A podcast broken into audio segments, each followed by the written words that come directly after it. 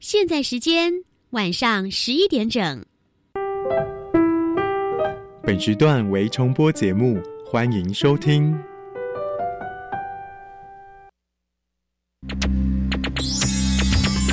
Hey guys, this is National Education Radio。欢迎收听端端主持青春创学院。嘿，你对科技的未来想象都来自哪呢？看科幻影片啊。那科技可以影响你什么？带来生活便利啊。那可以为你自己创造什么？我想造一个自动弹出我心情的乐器。日常小念头，未来有看头。你的突发灵感可不是做梦，而是可以完成的梦想。马上来加入今晚的青春创学院。同学们，欢迎再次收听国内教育广播电台青春创学院，我是主持人端端。欢迎听我呢，可以在粉丝团专页上面来输入关键字“端端主持人”。在节目当中，我们来邀请到是有三位同学，一位小帮手，两位呢是我们今天要来参与我们的快问快答的单元。两位呢，哇，音乐班的同学来自台北市南门国中。我们先来介绍我们的小帮手是，大家好，我是吕轩玉，来自南门国中八年级。好，接下来来介绍两位男生。大家好，我是热爱制作流行音乐的王建奇。大家好，我是帅气的李玉成。我们是八年级的音乐班。我想请问一下，今天在座的两位音乐班同学哦，出去做演奏的时候，有没有感觉到好像不同的场地在台上的那种听到声音的声响感觉会不一样？一定会，一定会。好，玉成说说看你的经验。就是像，假如我们是听众好了，就是。在国家音乐厅跟中山堂就完全不一样，就是那种音响效果。好，那我们待会儿就来听听看，在后头的专家他们来帮我们解释，怎么样来选择座位呢？你们去音乐厅或者是买票的时候，会不会特别挑选座位？会，小帮手会吗？比较少。你的选位置的方式是看价钱，还是看声响位置？还是不会特别去买，就是可能。比较好的位置，就是价钱比较昂贵的位置，可能就买普通一点，然后就是都看得到台上表演者。那我们的玉成呢？就是假如我们在看钢琴的时候，我就可能不会选择在第一排之类的。嗯，第一个就是可能看不到他的手，就是那种动作之类的。所以你的选项也是要看到台上的演奏者。然后第二个可能就是，就像我的话，如果看钢琴的话，我选在中间一点，不会选在前面。所以你的选择依据是关键是声音，声音对，重要是听到声音比较重要。那怎么样的声音？你觉得坐在哪一样的位置的声音是最好的？中间，你觉得是坐在中间？对，就是那种线，那个抛物线过来的话，就是差不多在中间。那我们的剑琴呢？如果可以选的话，我通常会比较想要选在偏中后方的位置，听它的那个音响，所以我会比较喜欢中后方的位置。好，现在我们听到三位同学，两位呢是来自音乐班的同学哦。那么一位呢是他不是音乐班，但是呢非常喜欢表演，那希望有这个主持的机会。那小帮手刚刚听到的两位同学，你有没有发觉跟你不一样的地方在哪里？就是他们会比较在乎的是，可能是音，就是听到的音色啊，或者什么。因为因为他们说坐在中后方嘛，有什么抛物线，然后可能声音听起来会比较。舒服吗？刚刚他们所讲的，有没有觉得说，好像在你的观赏的经验当中，好像还没有去特别注意过这件事情？对，没有特别注意过。那下次会觉得想尝试看看吗？可能会，可能会哦。好，所以声波的传递跟音乐厅的设计，怎么样的来影响我们所听到的乐音呢？来跟着陈丹姐进入到我们今晚的精神创学院。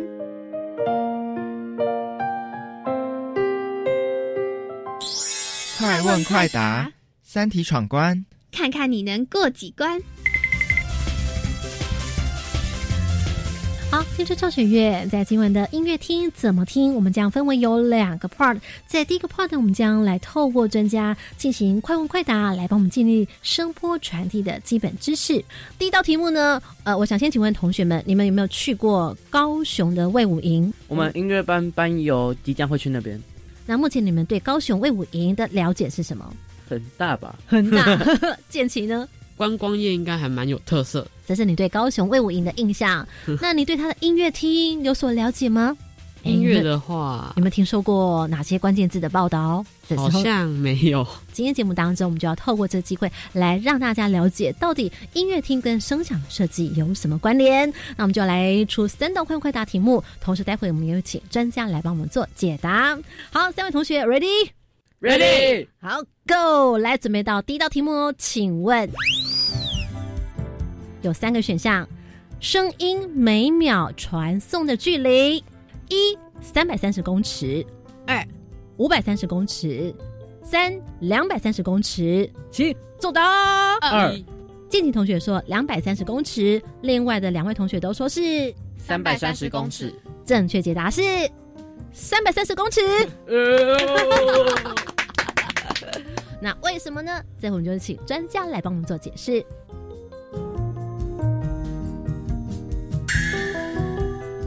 好，那么在这回呢，青春创学院来为大家邀请到是既有科学脑又有艺术脑，邀请到是纹身音乐艺术的詹德仁艺术总监詹老师，你好，大家好，答案就是三百三十公尺，可不可以请詹老师来帮我们解释一下，这怎么算出来的呢？好的，声音在空气中传播的这个速度了，因为我们声音在不同的介质，它传递的速度是不一样的。那在空气当中呢，它的公式是这样的。三百三十一，这是一个常数，加上零点六乘以 T，T 呢是摄氏温度。原来它跟摄氏温度有关系哦。是的，所以温度越高，它传递的速度就越快。哎，所以我们在音乐厅里面要有什么样的了解跟观察呢？我们在音乐厅呢，你可以去观察到那个声音传递的距离。如果它已经超过了接近到三百三十公尺，所以那个声音的 delay 就会。超过一秒，这时候演奏者就会感觉到什么？就会有回音。我曾经听过一位那个指挥家，他的妈妈就跟他说：“你知道吗？当观众的哦，在后面的时候都会听到你很多的后面传送回来的回音，是就是类似像这样子的一个感觉。”哦，来出这道题目，提醒同学要注意什么？呃，我们在听音乐会的时候，你买票的这个位置很重要哦，很重要，对不对？比方说，不一定要买最接近舞台的位置呀。你可以选择离舞台大概中间的位置，那样子的声响效果，搞不好是最好的哦。同学们了解吗？这可跟你的钱包能不能够付出的代价值不值得有关系，对不对？有些音乐厅的设计，恐怕呢，你甚至买了最高昂的这个票价，但是你有可能不见得听到声音的传递是最好的，是最好的。而且听老师的意思是说，甚至曾经有这个演奏者呢，他演奏的时候呢，听不到自己的声音。对，为什么啊？因为他声音完全送出去了，没有回来。哦，那个时候他听不到自己的声音，他就没办法跟别人合啊。哇，这也是很恐怖的一件事情。他不晓得声音传送出去结果如何，对不对？嗯。好，那我们接下来请问到第二道题目喽。第二道题目，请问，在音乐厅的设计当中，方形的楔形盒的设计跟葡萄圆形的设计，它的差别关键在哪里？音乐厅的设计有各种不同类型，有方形盒、像方形的鞋盒，或者是葡萄圆形。那么这两种它的差别关键在哪里？一、观众席和舞台距离；二、音乐厅的高度。请作答。一。我们三位同学全部都讲观众席和舞台距离，有没有选错？有没有人想改？有没有？有没有？我改，我改二。你要 玉成想要改成二，是不是？好，那么请问一下玉成，你为什么选音乐厅的高度？因为全局覆没就不好不好玩了。玉轩，你为什么认为是观众席与舞台的距离？嗯，直觉，直觉，答案就是。观众席与舞台的距离，好，目前的比数是二比一比一，目前呢女生险胜一分，耶，赞哦！那我们要请问一下这个我们的小帮手，或者是我们的刚刚答对同学，为什么你们认为是观众席与舞台的距离呢？如果你待会解释也正确的话，那就算你又得分。有没有人想要抢答？当当，建奇想要回答，哎，试试看。形状会影响到它的距离。什么的形状？是指椅子的形状，就是那个音乐盒形状。音乐盒的形状，你是说音乐厅它的那音乐厅的设计？对，为什么会影响呢？因为刚刚我们的选项是观众席跟舞台的距离，那为什么形状就会影响了观众席舞台的距离呢？好，玉成呢想要回答看看对哈，，因为可能因为葡萄园可能就是这样嘛，就圆形的之类的。圆圆形的，它除了圆形还是平行的圆形，还是有渐层式的，就渐层式的，像梯田这样，对不对？对对对嗯，就好像就每个每个每个人对舞台的距离好像都一样的，但正方形的话就不会，正方形的话最靠近直角的那边就不会。那鞋盒是正方形还是长方形？长方形，是，所以你们去过很多的音乐厅，是不是都是哪种型？大部分的音乐厅都是，都是长方形。就是观众跟舞台的距离有一样吗？就是你不管坐在哪里的位置都一样吗？没有没有。那我们待会来听听看专家的解释。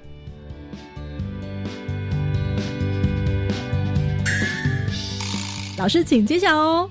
观众席与舞台的距离，观众席与舞台的距离，哎，听起来音乐厅的高度也蛮专业的啊。这两者不同的原因在哪里？可不可以请老师来帮我们做一个详述呢？观众席和舞台的距离，它有一些怎么样的正反比的差别？在葡萄园式的这个音乐厅的话，它观众席各楼层观众席跟舞台的距离是相当的。嗯，那到了方形盒的话呢，观众席跟舞台的距离随着你不同的位置，它跟舞台的距离会会不一样。了解。所以呢，越怎么样的时候就越怎么样。那么当然，你越靠近舞台的话，它的声音的反射的距离就越短；那越离开的舞台的话，它声音反射的距离就越长。嗯，这是方形盒的音乐厅，对不对？对，哦，那讲起来，所以葡萄园的音乐厅就是它在同一个楼层，他们听聆听到的声响的效果是比较一致的。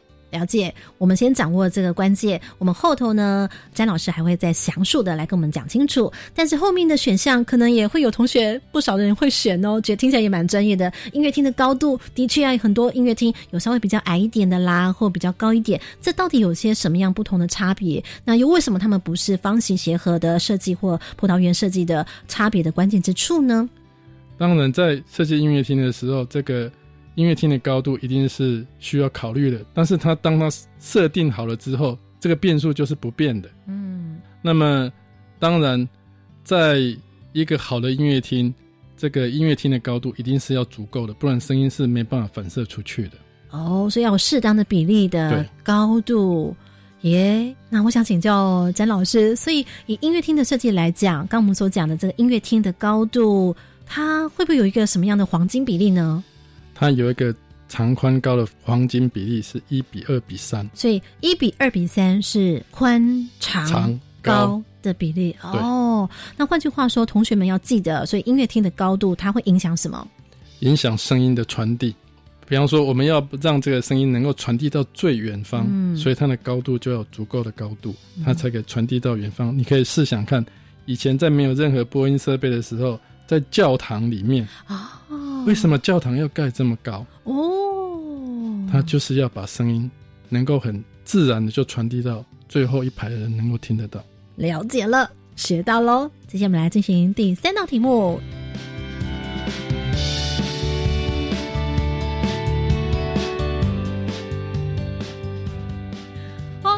现在目前是二比一比一。那接下来我们来看看第三道题目会不会有些不同的进展呢？一样哦。如果呢第三道题目如果答对的话，可以 double 乘以二的分数哟。好，我们来请问第三道题目是。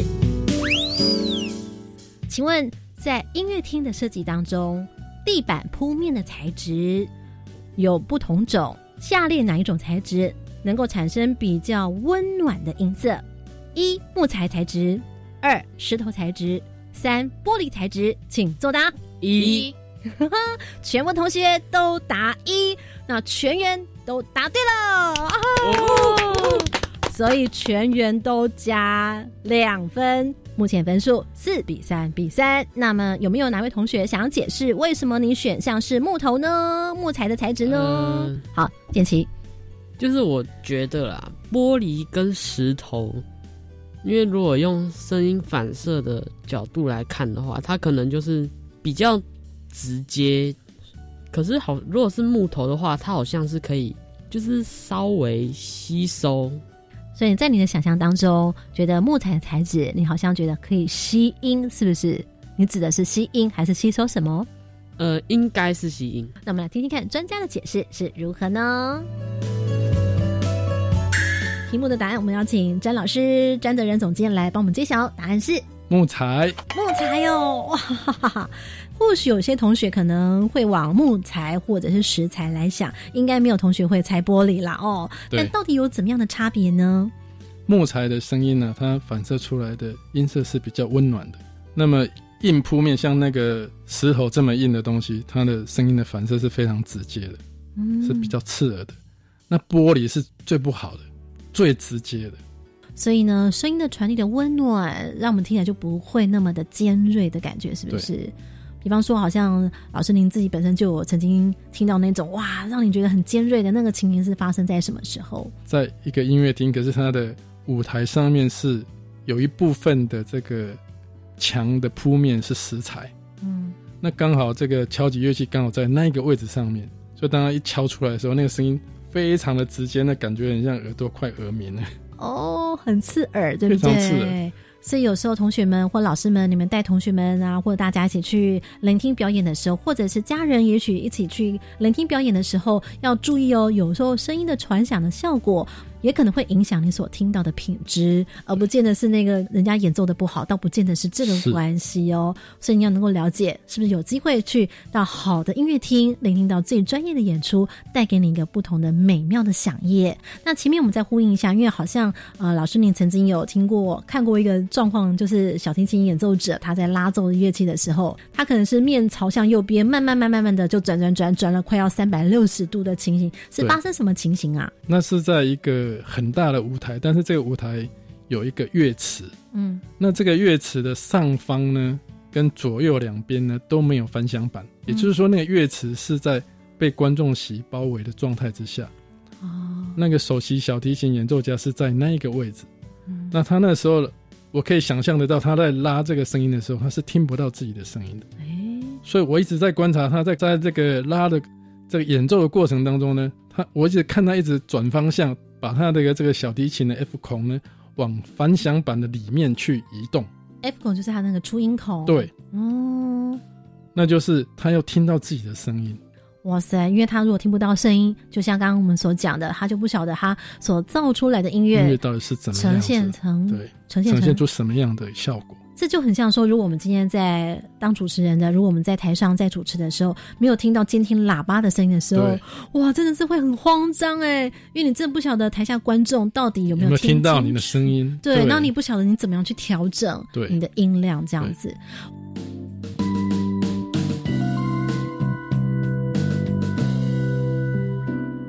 好，非常感谢呢，三位同学都是来自南门国中，两位是音乐班同学，一位呢是我们的小帮手。感谢我们的玉成还有建奇，谢谢大家，谢谢大家。好，我们在前头刚刚同学们聆听到了，应该对于。在音乐厅当中，怎么样来听声响？有一些入门的知识或者是概念。那在后头呢，我们希望大家在往后呃到音乐厅去听音乐会的时候，也能够运用想起我们今晚所跟大家分享的知识尝试。因此，在我们今晚的行动学习案例呢，将来以高雄的魏武营来做举例。好，经过詹德仁总监来为我们这个高雄魏武英行动学习案例呢做了前导之后，在后头呢，端端特别来为大家邀请到的就是高雄魏武英的艺术总监简文斌总监来亲自跟同学们做线上的小小导聆。但我们先听听看简文斌总监，因为他是一个非常优秀的指挥，当他在这个非常特别的场地来做指挥的时候，他是怎么样的感受呢？来先听一下。此刻要来进行是艺术脑。有请本集艺术脑大师。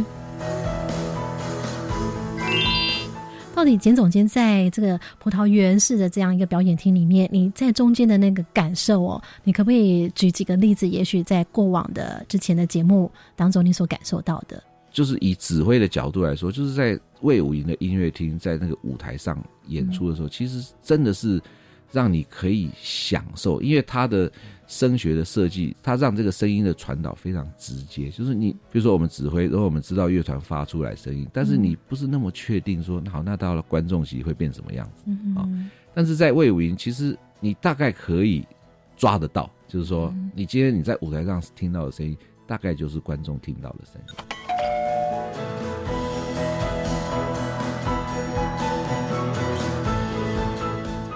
好，刚刚同学们所来听到就是简文斌总监他以指挥的身份哦，在现场呢所感受到的情境跟大家分享。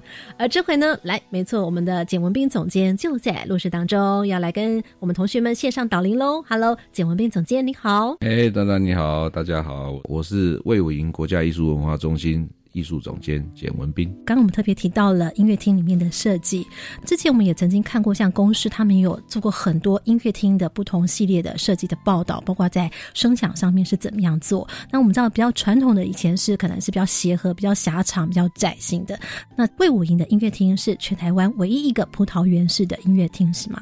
对，呃，我们应该是说是到目前为止唯一的一个。那也我也常常会被问到，就是说，那你们为什么要做葡萄园式啊？其实葡萄园式的它的一个概念是从呃古希腊的这个剧场出现哈，就是说当时就是大家就是或者说你可以讲罗马竞技场这样，嗯、然后表演或是发生事情的是在中间，正中心，然后慢慢一一阶一阶的往上。嗯嗯嗯。那这种东西呢，就是在音乐厅的部分，它其实一直没有，就是没有人这样子做过。所以大家就说过去大家对于这个声声学的这个掌控，就是说声音。传导的这个掌控可能还没有到这一块，哦，所以我们可以看到过去的音乐厅大部分都是，就像刚刚你说的这个协和式，就是说它是有表演的地方在一边，那另外的其他大概是说四分之三或者三分之二的面积就是作为欣赏者，哦，那就是呃，就是跟观众距离也比较远一点，呃，对，感觉上会会比较远。那第一个，全世界第一个先提出这个构想，就是要做葡萄园式的音乐厅，就是在柏林，嗯，那柏林爱乐，对，柏林爱乐的那个柏林爱乐厅，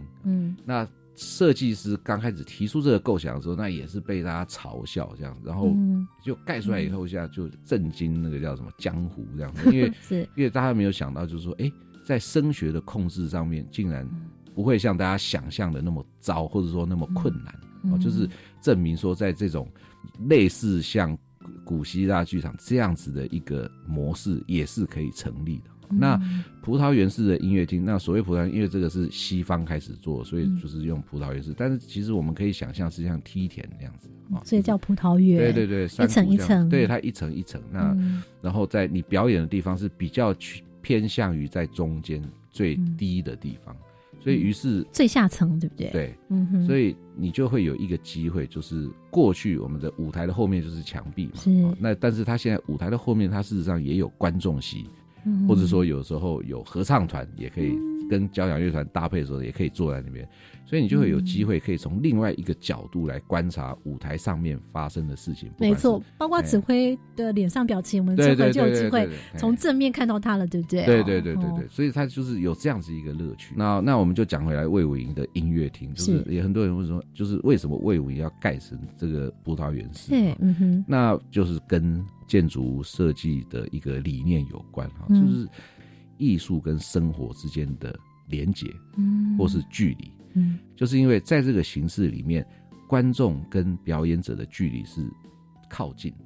那这个特性并不是只有在魏武营的音乐厅，它事实上在魏武营每一个庭院都是有这个特性，就是观众跟表演者之间事实上距离是非常短。那甚至也有一些观众说啊，这个第一排离。舞台好近哦，这个很奇怪呢，我都很担心它会掉下来或者什么什么，就是，但是这个是就是没有接触到国际上面的其他的音乐，事实上这个是非常正常的一个现象，因为它的最基本的一个理念就是说，艺术跟生活其实他们是要有交汇的地方，呈现一个。平台这样就是让艺术跟生活在这边是可以交汇，然后互相影响。那其实是基于这个理念，所以我们的设计师他才会选择说好，那我们要用葡萄园式的。嗯，哦，那这样子，那那这个的理念其实也贯彻在每一个庭院里。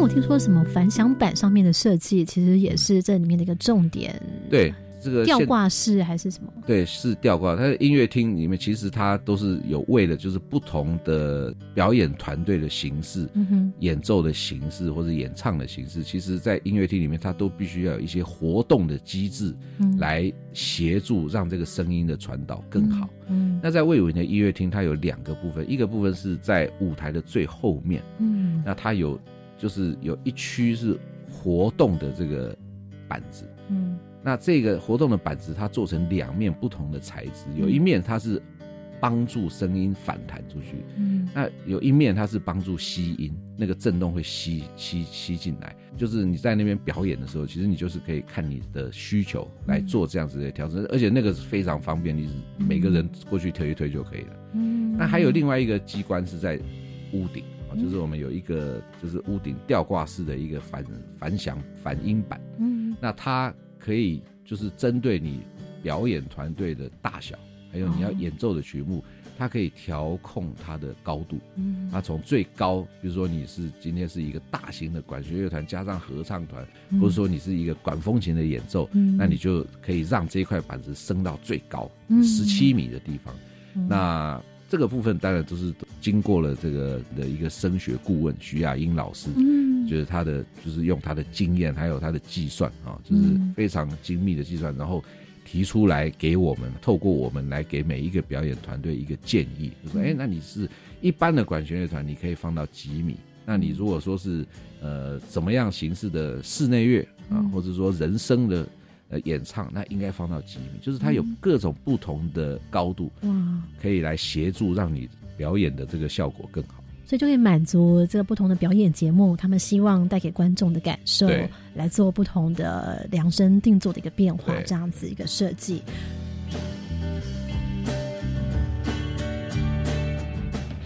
我想请教一下，就是说，像一般我们在国家音乐厅，如果台北的话，嗯，我们的经验当中是知道说，在舞台上，你如果音声音发出来的时候，它回音再回来的时候，其实是有 time delay 的嘛，对不对？那在葡萄园的音乐厅。你们在现场的表演者或指挥的感受，那个时间上面或传响或方向上面的感受到底是怎么样？呃，就是在其实以我自己的经验，站在魏武营的音乐厅上面，其实你是很难，就是你你很难去去去发现到说，哎，姐，我现在在弹回来的声音。OK，就是你其实都是这样直接出去，而且魏武营音乐厅其实也是一个蛮危险的音乐厅，就是说有多重的考验。嗯，那第一个考验是对于表演者来讲，因为他。因为他的那个声音传导非常直接，虽然你整个的感觉是非常温暖，他绝对不是那种冷酷的哈，但是他在这个声音传导上面，他完全的冷酷无情，意思就是说好与不好，它是会放大那个效果。哦，就是你如果出了什么错的话，那你就是它保证这个音乐厅保证一定会被人家听到，因为它小小的细细的颗粒完全都对对对，很但是你要是。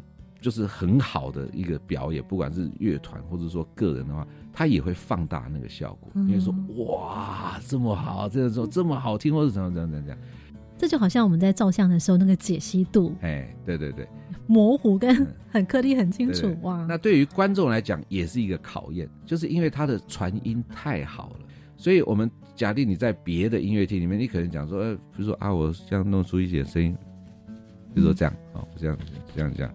那你就说，哎，大概只有我旁边会听到，是吧？那在魏武营，那你就要想到，可能离你几公尺外的人也会听到。哇！日常我们在座位席里面听到用塑胶袋啊，对对对，弄手机啊，都听得到。对，那在这个魏武营，要是做这种事情的话，就是保证你一定大家都会听到，绝对被瞪。但是我就觉得说，我们到目前为止就进到魏武营的这些观众、观众朋友都非常的棒，就是你。那真的是在从那个安静的，就是我们假装安静的零哈，完全没有声音，然后音乐从那个上面这样发出来，那这个感觉跟在其他的音乐厅，比如说你本来就是有一个背景的噪音的那个基础下发出来。的声音，那个感觉是完全不一样。我了解，所以对于做音乐或表演者来说，对于指挥来说，我们所要传达的声音，想要讲的任何一个声音的细微的表情，其实可以透过你很好的技术来完全带给观众朋友的。但也就相对来说是一个很大的考验，这样子哦。好，我们非常感谢简总监来到节目当中来帮我们做导聆。好，谢谢端端，谢谢大家。音乐厅怎么听？各位同学们，希望呢，在下回你如果有机会进入到不管是怎么样的音乐厅，大的音乐厅、小的音乐厅，不同的形式的音乐厅，你都能够仔细的拉长耳朵，想想看声音当中的传递跟科学有些什么样不同的关联性，也同时希望能够帮助你在不管观察演奏家或者指挥家的时候，你还多了一个不同的角度。好，音乐厅怎么听？今晚呢节目当中，希望大家都收获满满。非常感谢同学们的收听，我们我们下回见喽，拜拜。